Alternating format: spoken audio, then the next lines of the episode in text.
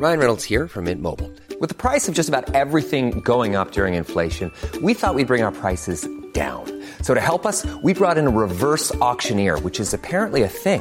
Mint Mobile unlimited premium wireless. Ready to get 30, 30, bit to get 30, bit to get 20, 20, 20, bit to get 20, 20, bit to get 15, 15, 15, 15 just 15 bucks a month. So, Give it a try at mintmobile.com slash switch. $45 upfront for three months plus taxes and fees. Promo for new customers for limited time. Unlimited more than 40 gigabytes per month. Slows. Full terms at mintmobile.com. For the animal passengers, it's the end of a baffling ordeal of strange experiences, and the chief reaction seems to be, gee, it's great to be back. All engines are started. That looks really good. So we'd like it to uh, stir up your cryo tank. Oh wow, it's going up so slowly. The state of the space flyer during the flight is being observed with the help of radio, telemetric, and television devices. Station, this is Houston. Are you ready for the event? Yes, I'm all set, yeah. 60 years into the space age, welcome to the November edition of Space Boffins with Richard Hollingham and Sue Nelson in partnership with the Naked Scientists. Coming up, Richard will be talking to the first man to spacewalk beyond low Earth orbit, Apollo 15 command module pilot Al Warden. And I'll be crunching gravel in New Mexico beneath one of the huge radio telescopes famously seen in the movie Contact. One of them is moving and it's making a strange sound. It almost sounds like it's calling E.T. Spooky. Our studio guest is TV presenter, broadcaster, turns out an actor as well, space fan, and now published author Dallas Campbell. And his book is here Ad Astra, an illustrated guide to leaving the planet. Uh, it's described as being a deeply impractical guide to getting off the planet. uh, And that was in the uh, book's publicity material. Was it? I know. I, I- that was the hardest bit, actually. Kind of. Oh, it's end. really hard writing those blurbs. It is, well, it's a bit like when you write your biography and you, you put an actor, and people bring that up. Even though it was like 20 really sorry. It's on blooming years Wikipedia as well. it? Yeah, it's all well, over I was I Wikipedia. used to work in a pizza restaurant. That's not there. All kinds of things I used to do I in my once, youth. I once worked in a Cadbury's factory. Did you? In a holiday. So, uh, yes, I cleaned the can- floors at I- a mental hospital for a while. which is excellent preparation That for is, this for life. podcast. yes, absolutely. Yeah, yeah. Now, there's a lot of humour in this book, and I think you better be straight up explain why there is a section in this book entitled "Andy Warhol's Tiny Penis." I, I sort of wrote it as a joke. Kind of. I wasn't going to put it in, but then the publisher quite liked it. I, it was a documentary I watched. It was an American documentary, and it was a bit like. Um, have you seen that program on the BBC with? Um, um, oh God, what's the name? And and they do the antiques hunting. and They want to see if it's a fake or a fortune. Fiona Bruce does it. Oh, Antiques you- Roadshow. uh, well, no, no, no, not, not No. Antiques Roadshow. Oh, does she- does she like do an- another one? She does another one. Yeah, it's like an art program. Anyway, this is an American one, and somebody had turned up with this little kind of small tile, like a centimeter square tile. And on it were these drawings by some famous New York artists of the 1960s, people- like Bob Rauschenberg and Andy Warhol. And they'd done like each one had done a, of these artists had done a little sketch, a little squiggle. And Andy Warhol had drawn a little Willy, as one might. Of course, why would you not draw that? And the idea was they wanted to try and get it onto the moon this little tiny little tile somehow NASA had said no, uh, and I wonder why. Yes. But uh, allegedly, what had happened the the the engineers at, at Grumman who manufactured the lunar lander had snuck it in between the actual sort of foil of the descent stage of the lunar lander, and up it went. Uh, and it was that they did this uh, sort of investigation. Sort of, did it happen? So that's why I put that in. So Just 'cause it, was an did, interesting- so it did happen. Well, oh, Because there is supposed to There be is- some art on the moon. there is some there? art on the moon. Yeah. So this, no one can categorically prove it, but there were interviews with various engineers, and apparently a lot of the engineers, I say apparently, had put in little trinkets in between those foil wrappers, pictures of their children, notes, as one might. We like to we like to do these kinds of things, like attaching records to voyages and that kind of thing. And so that was the story. So apparently there's an Andy Warhol and Robert Rauschenberg and, and the other artists whose names escape me. I'll have to look in the book now. um, on the moon. So that's why I put that on up there. Of course, the famous one is the fallen astronaut, which was up there, the Apollo 15, the statue of a of a man. The original artist had designed that sculpture to be this symbol of humans standing upright, looking out into the cosmos in this rather grand transhumanist kind of way. But actually, Dave Scott laid this statue face down in the lunar soil, and it was a, a sort of memento mori, a, a memorial to all the astronauts and the, the people who'd worked on the space program up till now who had, who had died. So it had a completely different meaning.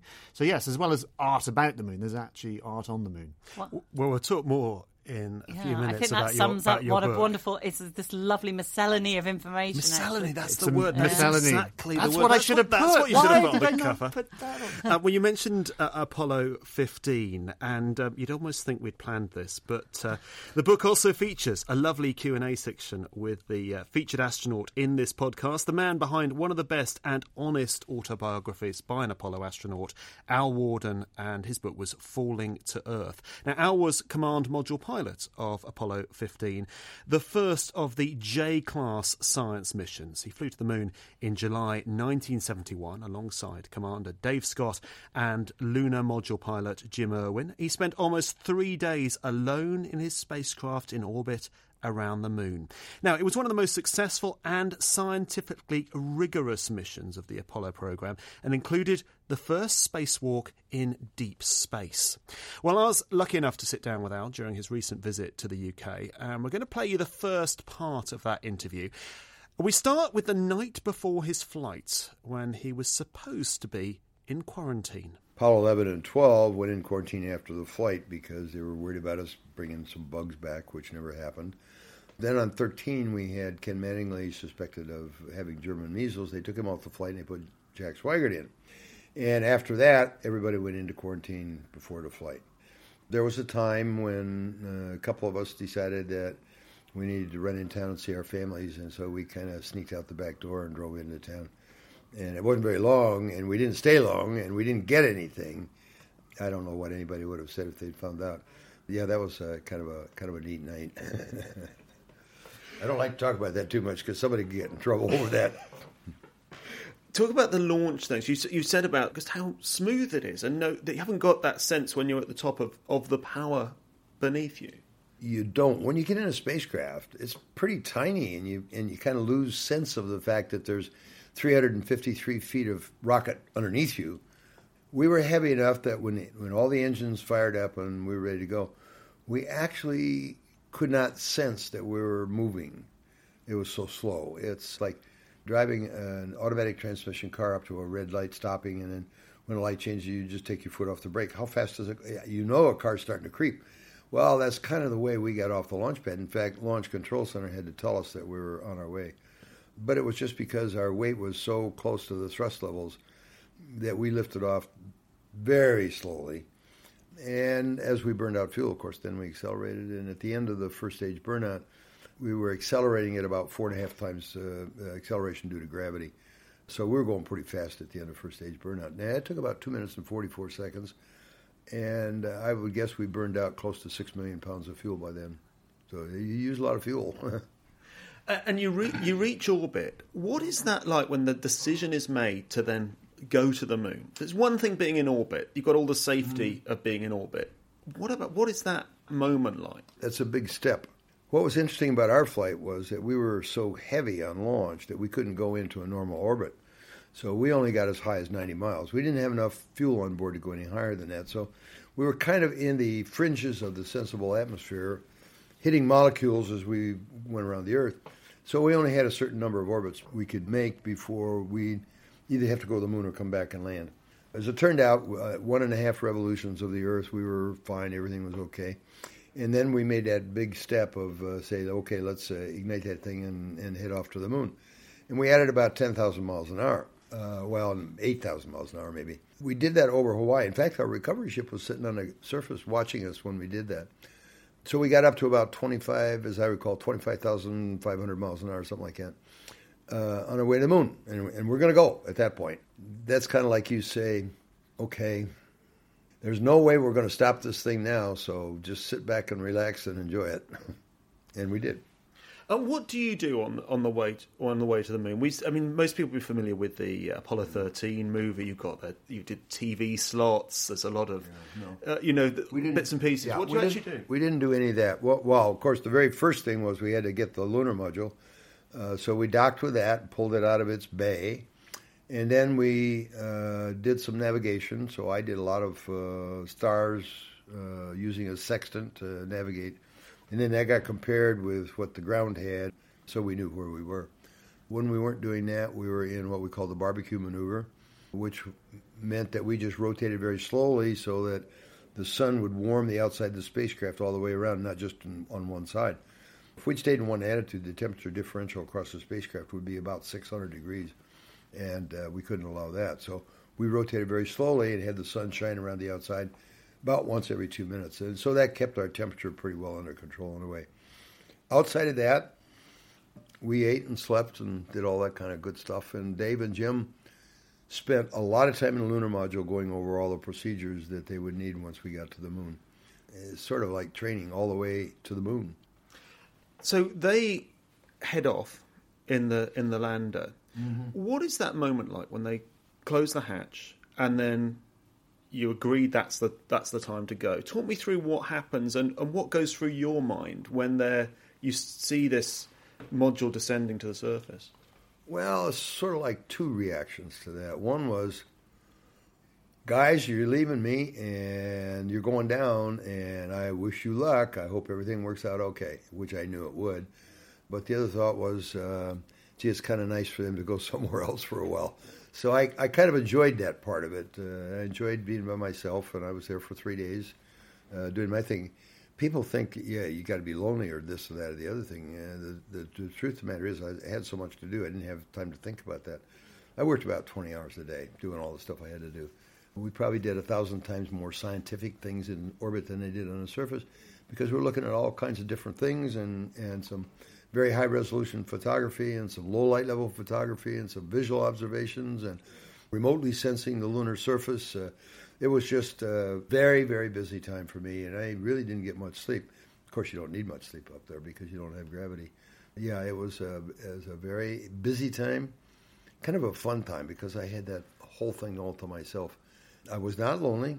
There's a difference between being alone and being lonely. And uh, yeah, I was alone, but uh, I, I can't say I was lonely. And when I was on the backside of the moon, I didn't even talk to Mission Control. I thought that was the best part of the flight. That was great fun. Why was that? Because you were, I mean, you you you just cherish that that uh, feeling of being alone, and you could just get on with it. Well, being being alone up there, I, I it, it, opened up a whole universe to me that I that I was not expecting, and I was so much in awe of looking at the star field out there that uh, that just kind of overwhelmed everything else. I could see roughly 10 million times as many stars as you can through the atmosphere. Uh, we could see about 10 million stars through the atmosphere, and I could see 10 million times as many, uh, roughly. And it, what that meant was that the star star field was just a wash of light. I couldn't pick out an individual star. That was almost overwhelming, and uh, I kind of checked that out every time I could. The other thing that was so interesting and important to me was that when I came around the side of the moon, and the, and, and the Earth came up over the horizon, and then I always got to a window and watched the Earth rise because that's pretty amazing, and that was great. That was a beautiful thing. And did it change your perception of the Earth? I've spoken to a lot of astronauts who who some have said that, and some have said, well, not really. But you speak to uh, more recent astronaut, like Ron Garan, for instance. He's very into that idea that well, seeing the Earth, Earth, he's just Earth orbit. Yeah, well, absolutely, Uh, and that- he's good, and he's that's, just that's a whole different perspective Well, than seeing it from the moon. that's exactly right. So what what what does that do to you? Well, the first thing I think you think is that that Earth back there, you look at it you say, hmm, it's the only thing I can see that has color. It's really the, the, the atmosphere and the and the air and the and the rainbow of colors that you see as the sun bounces off the atmosphere is quite amazing. Uh, when we first got there, the Earth was at about mm, maybe half. By the time we were coming back home, it was pretty much a crescent. You realize that the that the, that the Earth that's pretty small object out there, and you think about your place on Earth and where you live, like you know, Gulf of Mexico, Galveston Bay, Clear Lake City, kind of thing. That's a little game that I played with myself up there. But it's the only thing that we can see from the moon that's uh, that, that is so colorful and, and and of course something we're used to. You know, I, I mean, I've seen thousands of of, of uh, drawings of the Earth in geography books. You know, and one of the things that always amazed me is that when I saw the Earth Um, from out there, I my my instant thought was, I don't know how those guys who did those geography books did it, but they got it right because all the the forests were green, the oceans are blue, and all that. Uh, they had it right. They had it right somehow. They got it right, and I was always amazed by that. But it was, it's a, it's a magnificent thing to look back on. Whether it changes perceptions or not, I don't know. There's always this thing about why don't we get along together down here because it's a small planet and all that. And that's and, and, and that kind of conversation has been going on for 30, 40 years now. But I was always more interested in looking the other way and seeing the universe out there. And, and if you study what we know about the known universe, it turns out to be something that we never expected. Um, the Milky Way galaxy is an example. We're part of that. And there are some 400 billion stars in the Milky Way, in our own little galaxy, and there are a couple hundred billion galaxies out there. And I can remember uh, trying to find out if there's anything beyond that, you know, from people who should be the astronomers and that kind of thing.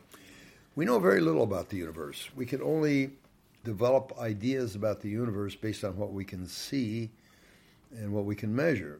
Uh, we do not have a very uh, much of an ability to forecast beyond that. So, what's beyond the universe that we see is an unknown. I have, happen to think that uh, because there are a couple hundred billion galaxies, we're part of one galaxy that's got 400 billion stars, that there are probably billions of universes out there also. There have to be. Our trick is going to be able to figure out how to get there. And I see, I, I, I happen to believe that the whole space program is about survival, that we are genetically driven to go into space because when we can't live on Earth anymore, we got to go somewhere else, and the, only only place we can go is out there. We got to find a place out there. We've seen that phenomena happen here on the Earth time and time again, where native tribes move because a, a natural disaster occurs and they have to go somewhere else. And I think you find that, for instance, all the natives in the South Pacific all came from the same place, but volcanoes kind of pushed them out and they went somewhere else. I don't see us as any different than that. I think that we are unconsciously developing the capability to go someplace else to ensure the survival of our species. And of course, when you think that way, you also can turn it around and say, hmm, maybe that's how we got here. And on that bombshell, Apollo 15's Al Warden, who, as you can hear, is as passionate as ever about space exploration. And I really need to thank uh, Vix Southgate for helping me arrange that interview. Uh, we'll play the second part of my conversation with Al next month when he talks about his deep space spacewalk and a bumpy return to Earth. Uh, Dallas, you have spent quite a while with Al Warden. He's your buddy, isn't he? he is. He's your- you- and you got an interview. He was at in- your book launch. You, He is, You've got a, an was. interview uh, in in your book um, with him. He's definitely one of the most personable and thoughtful He's- of the Apollo astronauts, and, Yeah. and approachable as well, isn't he? He's utterly, utterly delightful and hilarious. He's got an absolutely wicked sense of humour, and is just a you know he's a terrific guy just to be around and hang out with and not talk about space and sometimes talk about space. He's just you know he's just good fun and you know um, yeah and uh, which is why he's in my book. I you know you can ask him anything and talk about anything. You don't have to sort of censor yourself really when Yeah. you talk to Al.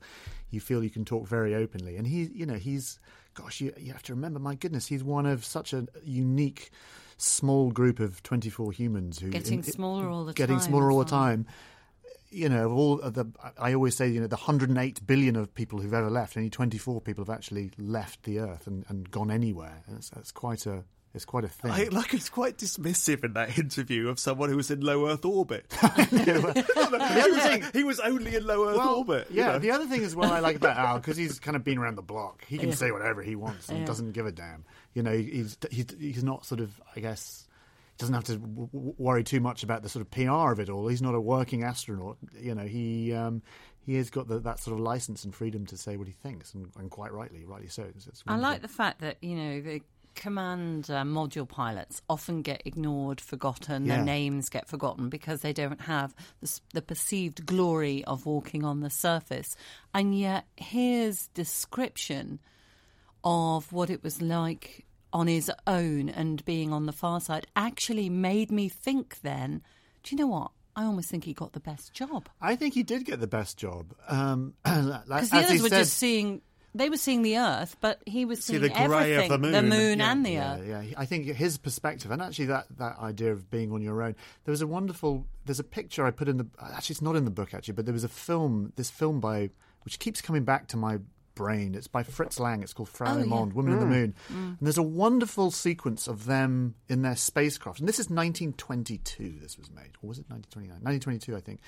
And it's got the very first image of what, exactly that, what astronauts describe as the overview effect, this idea of seeing the Earth from the moon. And there's a picture of them looking at the Earth, and it cuts to exactly Al Warden's view of the surface of the moon with the Earth behind. You know, it was a drawn thing for the movie, and it is identical to the famous Earthrise picture, um, you know, taken from the from the command module back then. But I think, but also Al is passionate about science. That is his thing. You know, Yeah, that talk- comes across, I absolutely, think, doesn't it? and yeah. particularly he was absolutely fascinated by lunar, by the geography and the geology. He got very, very involved with that. So, like he was saying, for twenty hours a day, he was working, and he was, you know, happy as a pig in Mhm. doing his thing, you Yeah. know, up there. Um, and he, like he said, he had the whole place to himself. He didn't have to worry about those other guys annoying him. and more on that in the uh, next part, which will be in next month's Space Boffins podcast. Well, uh, I'll be channeling my inner Ellie Arroway soon at the Very Large Array Radio Telescopes. This is the award winning Space Boffins podcast in partnership with the Naked Scientists. You might not associate grassy banks with the coast. It is a bit like stepping abroad for a second. I'm here on the Ningaloo Reef. Take people swimming with whale sharks. Just another day at the office. Yeah, just another day at the office, mate. I have you loud and clear. Hello. Hello. Hello. Welcome.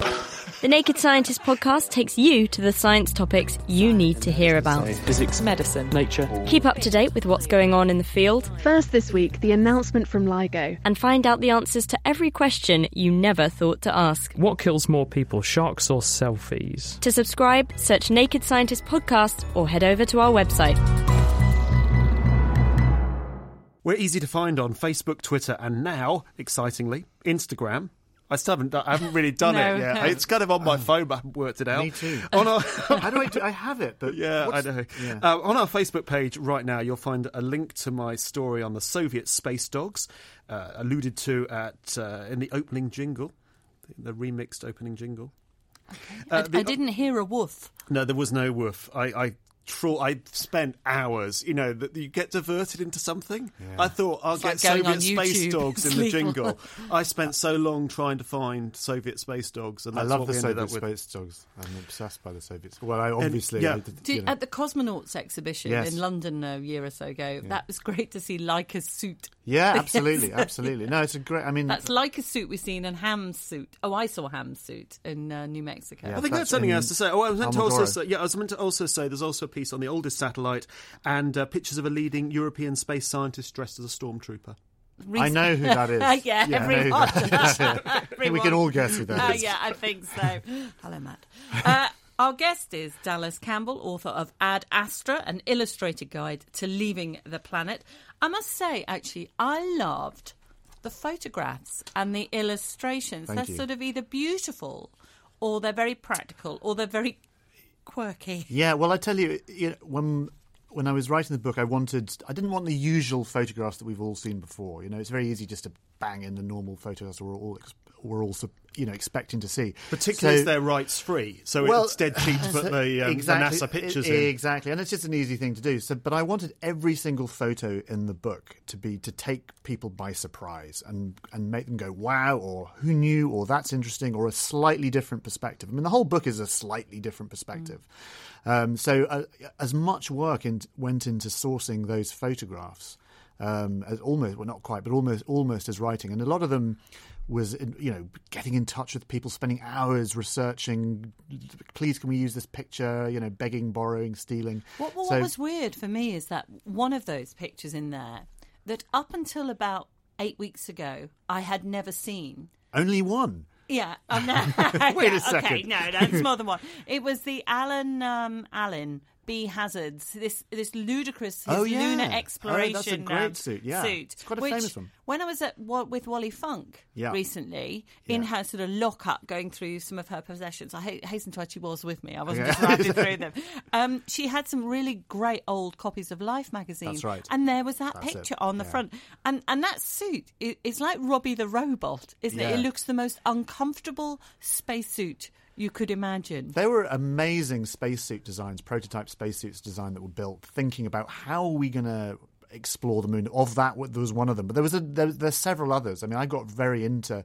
Partly the reason I got into spacesuit history was some of the extraordinary images that, that go along with it. And I put a chapter about spacesuit history, but that's a great one. There was one that's a, a similar one that's got a little stool inside that you can actually sort of sit down in the actual suit. And that, it's got that amazing double page spread where you've got, I'm assuming it's a Russian, hanging up a couple of cosmonaut suits on a washing line. That's a great. It was. A, it's a beautiful image, and I I'd actually seen that one before at the Cosmonaut exhibition. I must have missed that. It was. Uh, they're all training suits, and they were astronauts doing their survival training, and so all the all the Sokol suits dri- dripping wet were just hung over the line, hanging up. It's just such an arresting, Yes, yeah. strange image. So every every picture I wanted, I wanted you, you know to go wow. And you're right because if you're into space, you have seen Yes, a lot. of course. We've Whereas, got some- actually, yeah. yes, there's a lot in here Some that, of them- that, that yeah. had me going. It's a challenge "Ooh, is to do something different, and I think Well- I think you've done that. I mean, I was we were right up to the wire with a lot of those pictures as well. Particularly things like I wanted to a picture of the the Apollo guidance computer,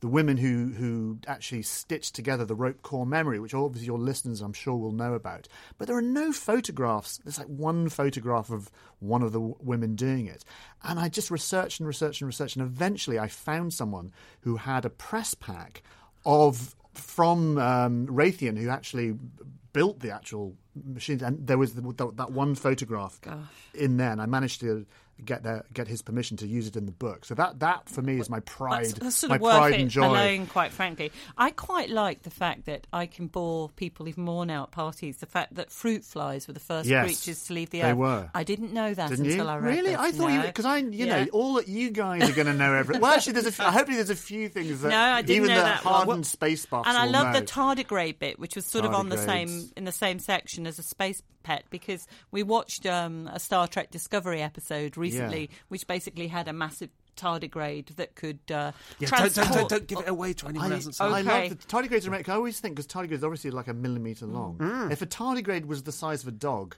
it would be the most revered and feared animal on the planet. Well, it's bigger than a dog in Star Trek Discovery. I'll give you that one. Yeah. I got quite into the animal section actually. Uh, Thinking it's, about it. it I mean, is obviously- fascinating. The, the animals in space, and they're, um, they're they're kind of the unsung heroes, aren't they? Absolutely. Well, not uh, the the the the, uh, the dogs and the monkeys. Obviously, we we have much been written about, but also mice are still going up to the space station. You know, there's still we still use animals um, for for research. Obviously, hugely controversial.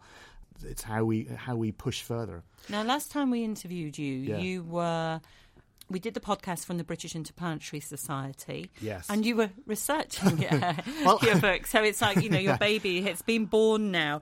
Um, so you obviously got a lot of material from there. Where Yeah. else did you find the more unusual entries? It's a good question. I, I mean, the whole point of the book was I wanted to do a real kind of mixtape of, of different stories and cover as wide a ground as I could. I mean, obviously, space buffs are going to know some of these stories, but for But not all of but them. not all of them. But No. also for people who know nothing about space, people's knowledge of space history tends to be confined to Buzz Aldrin and Neil Armstrong and maybe Tim Peake, and that's kind of it. So I, I wrote this book for for everyone else, and anyone who's been in the library of the British Interplanetary Society knows just that the extraordinary wealth of material. So my idea was to take all that, eh, all those books, and c- condense them somehow into uh, into one slim volume. But so I mean, so that was a, a big influence. But also because it's a mixtape, it was what I was interested in at the time. I mean, I had a rough structure. If I was going to write that book again, it'd be completely different stories. Um, but I did want to do, I mean, you know, if you were writing a guidebook about leaving planet, if you're writing a guidebook about going anywhere, there are certain things like what do you pack, what can you know the, the history of the place where to go all those kinds of stuff so i had a rough structure and then i just kind of went a bit freestyle and, and it's- I kind of had a good time Well, can I ask you about because what I read? This is something I did not know anything much about at all. Um, you talk Yeah. about the Jacobean space program and particularly the the Renaissance right stuff. So Yeah. these ideas around several hundred years ago that weren't far off the mark. for me the interesting thing about this book is not even the space stuff. It's the human desire to go into space. Like, what? Why? How long has this been going on for? Why do we? Why are we so that desire to explore to to, to go further?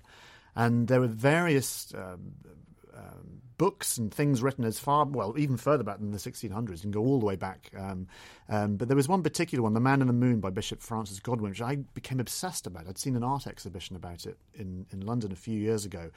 And here was this um, uh, this sort of proto story, the, uh, this sort of proto astronaut, this young this man Domingo Gonzalez, this Spanish traveller, who had this special breed of lunar geese that migrated from the Earth to the Oh, Moon, yes, which he caught, and he used this to transport himself to the Moon. And this is the time of Galileo and Copernicus, and al- along his journey, there are these great discussions of the science du jour.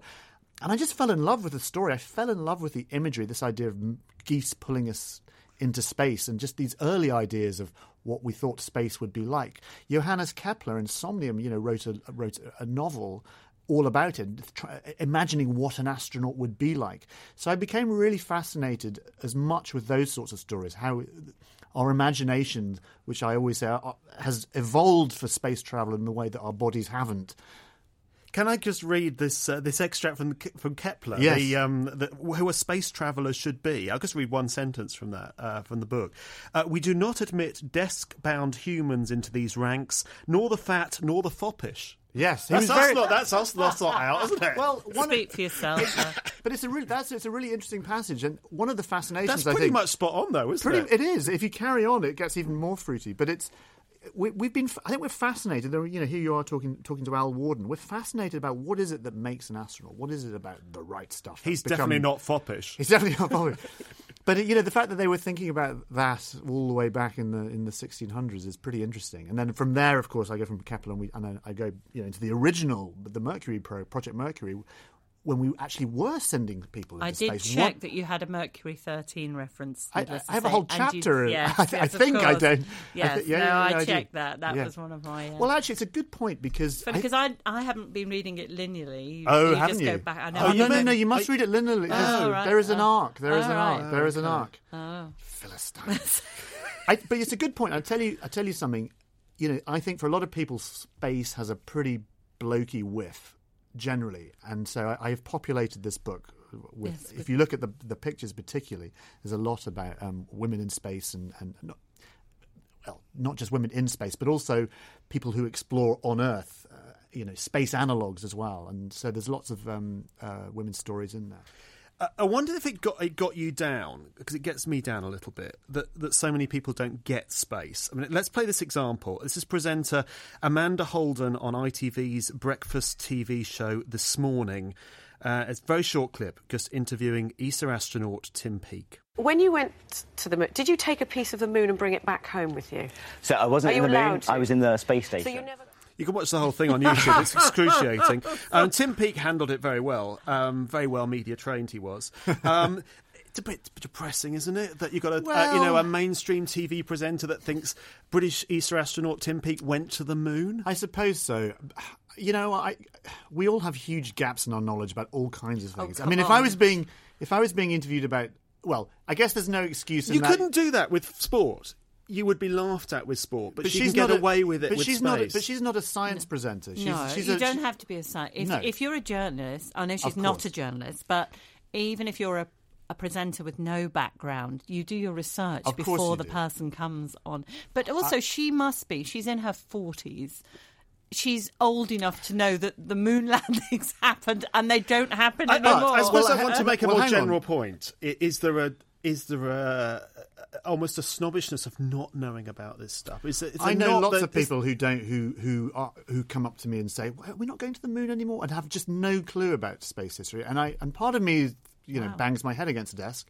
But then, but then, this is a world that we're part of. and We I can know. But understand if- that with the young, but not with somebody who's in their forties. It is unusual. Maybe I'm being too nice. Uh, It is. It is unusual, but I, I don't be, know. I just. to I- me, uh, what I did like about how Amanda responded is that she did on Twitter basically make complete fun of herself Yeah. for being such an idiot. And I warmed to her after that. I did that as she well. just sort of fessed up and said, "Oh my goodness, what have I done?" It was stupid, but also I just, Yeah. uh, for me personally, I just didn't. I don't like the backlash. I don't, you know, if I say No, something yeah, stupid, yeah. We all- we all you- say something st- and stupid, it's like this, this, this idea that you, you know. We all don't know. I don't know whole the, the, the, sheer scale of what I don't know is so vast. But it, like you say, though, it does reflect, and you're right that there are, there are people who it, uh, don't realise, and I think particularly in Britain, say it wasn't until No. Tim Peake Exactly. became a an, a European astronaut that people had, n- had never heard of Helen Sharman, for instance, the Yes. first British astronaut. So it, it does sometimes take a little jolt and a little something else, and probably that little faux pas of hers yeah. um, reawaken some people to oh I, oh actually haven't they gone to the moon so yeah, you it's pretty. It is unusual the fact that he was on the show and, and she Mm. didn't do any. yeah, so that- so yes, that's more you know my what? thing. Look, yeah. we- you yes. We've read your book. Yes. You have read my book. You've got Yeah. post-it notes I've in it got and everything. all the way through. I've not read all of it. I haven't you? that. Well, you know that because I've uh, I've only seen the bits of uh, Mercury. Th- Have I've you only been read the going- bit of? A, I was a bit. I was I've a been bit just been I've about been it. dipping I know I've been dipping in and out of it and that's and that's what I've liked because it felt like a dipping in and out book But so I've thing- not gone uh, from from start to finish It, it, I wanted to write so it felt like a dippy in and out book, but actually, there's there's secrets in it. I could have been on the cover There are secrets. There are secrets there waiting to be discovered. I don't, worry I will You'll you'll just you'll yeah. It's you can read it in any order you want. Oh, It's thank fine. you, thank you. I mean, it's there's a slight kind of chronological order. It's pretty it's pretty light. the chrono. I, I, That's, of, I, I jump around on a bit. That's also on the cover. I jump around a bit. Now it's hard to believe, but the movie Contact is 20 years old this year. Now, if you've not seen it, do so immediately because it's brilliant. And uh, if you have, then you'll know that Jodie Foster plays Dr. Ellie Arroway, an astronomer who finds conclusive proof of contact from an alien race in the star system Vega. Now, some of the film's most memorable scenes for me take place at the Very Large Array in New Mexico. It's an array of multiple white dished radio telescopes. Were, they were built in the 1970s, and it was where Jodie Foster sits with headphones beneath an enormous antenna radio telescope with others sort of stretching out into the background. In fact, I tried to replicate Did you that sit on the photo. bonnet I the, did. uh, well, I didn't have a bonnet, but I did put the headphones to my thing. I, I then discovered that virtually every other geek who's done, you know, has done exactly the same. And as luck would have it, I was actually able to visit uh, the facility recently during the movie's anniversary year.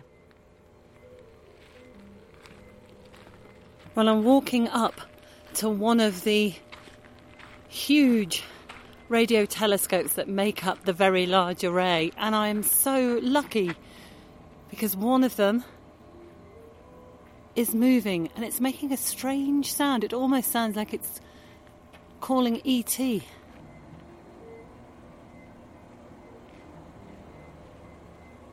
I can see a cylinder rotating at the very, very top. And every so often you hear that goes do do do do do do do do. Honestly, I'm not making that up. This is amazing to be this close and to see one of them moving.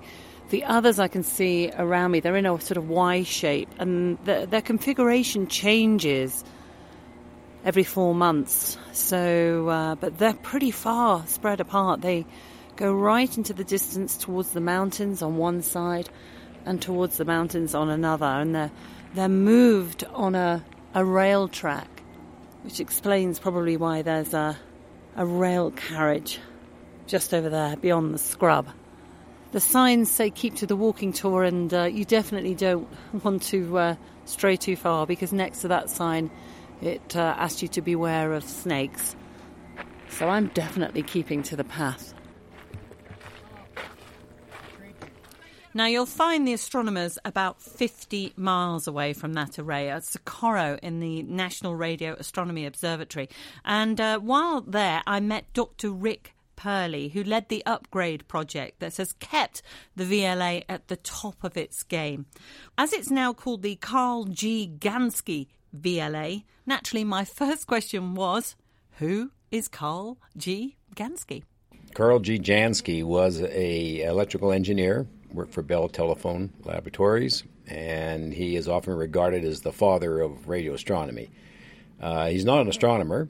but he had constructed equipment, I think, in the 1920s, which uh, was being used for to research where static was coming from. It was a big issue at that time, trying to for long distance telecommunications, and uh, he uh, constructed a, uh, by today's standards, a fairly primitive antenna with some directional capability to try and understand where all this noise was coming from.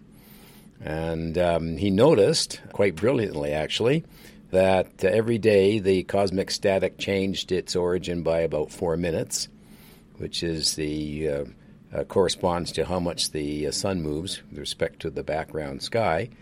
And he figured out, he deduced from this that this noise was coming from outside the Earth. It was, in fact, the galactic plane.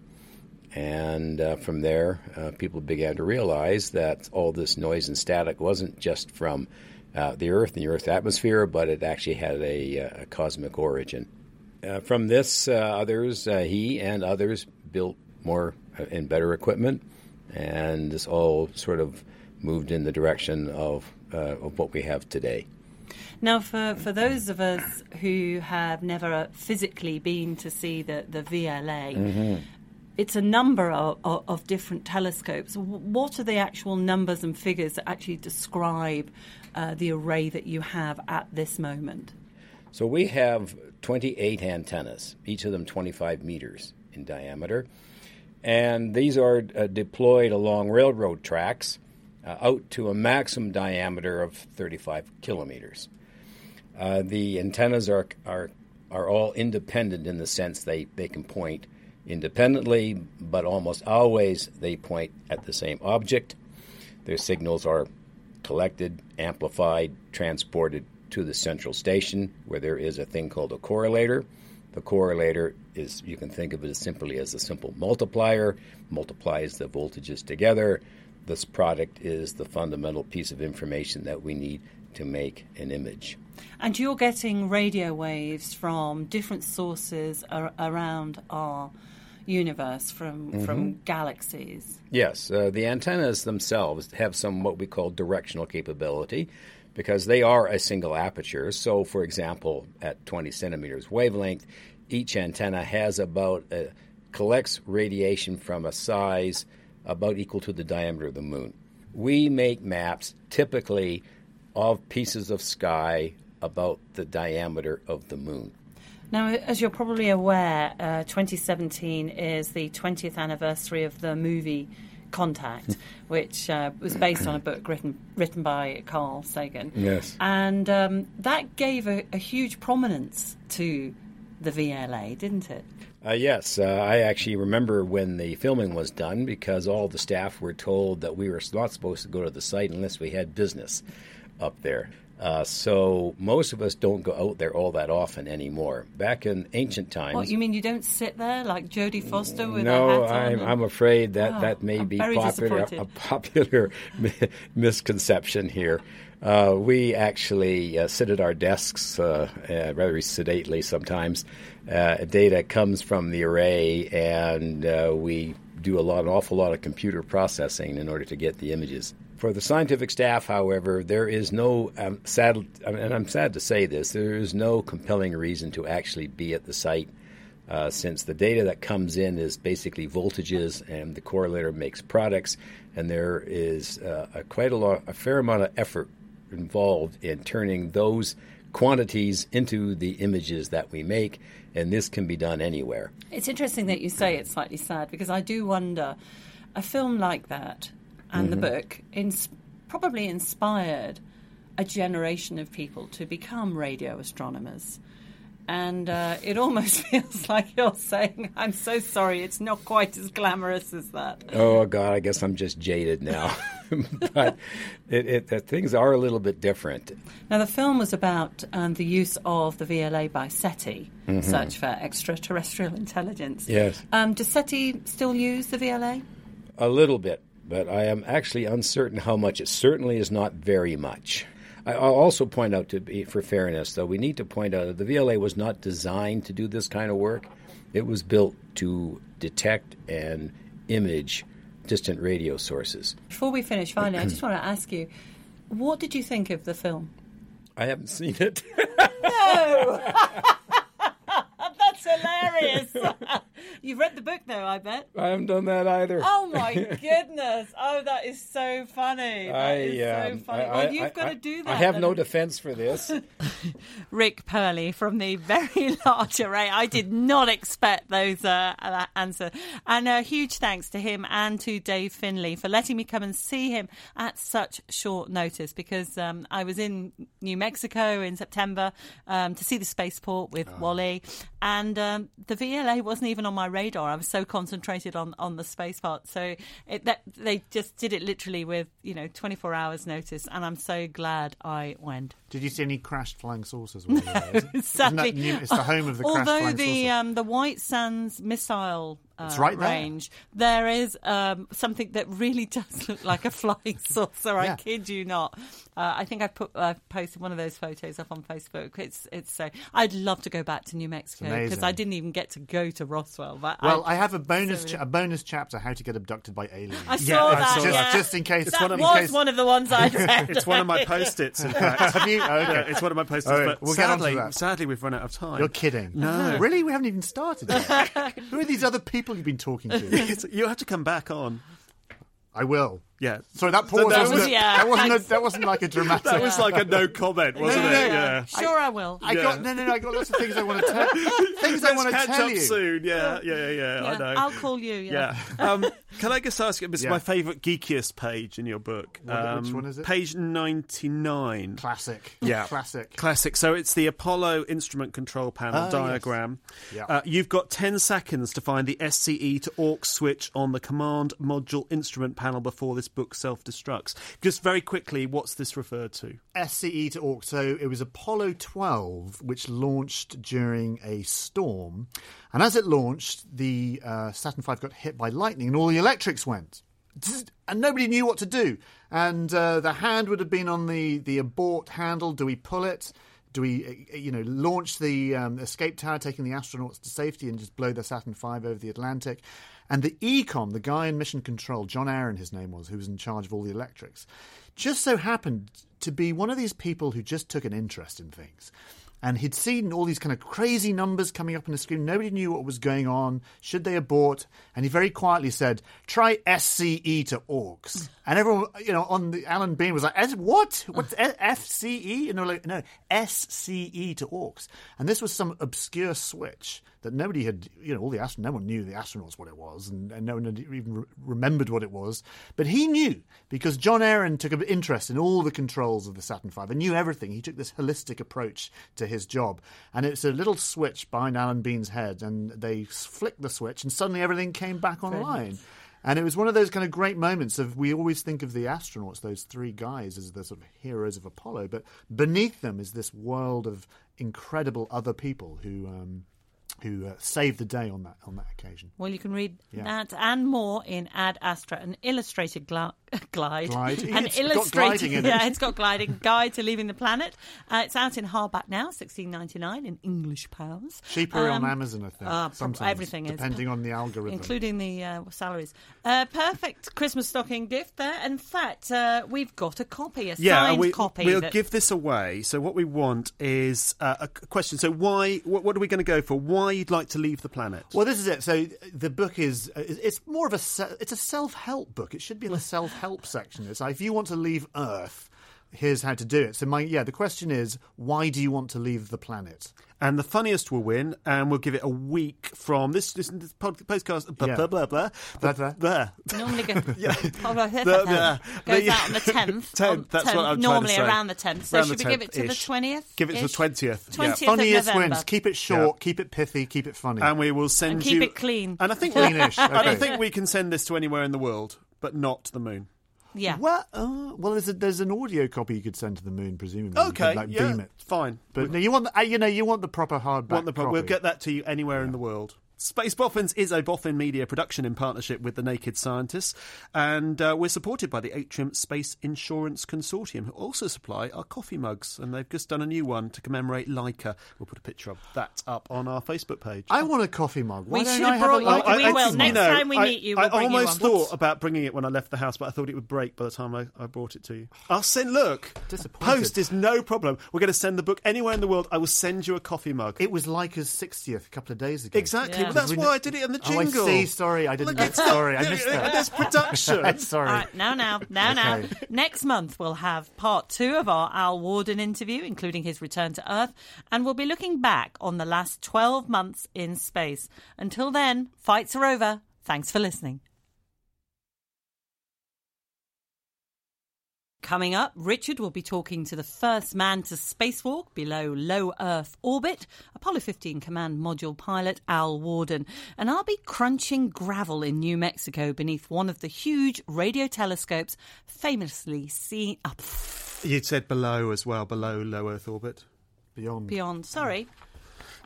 I'll put my glasses on. Sorry. I'll start That's, again. that's just walking on the ground. Yes. yes. Oh, God, that is embarrassing, isn't it? I'll put my glasses on. Okay, let's go again.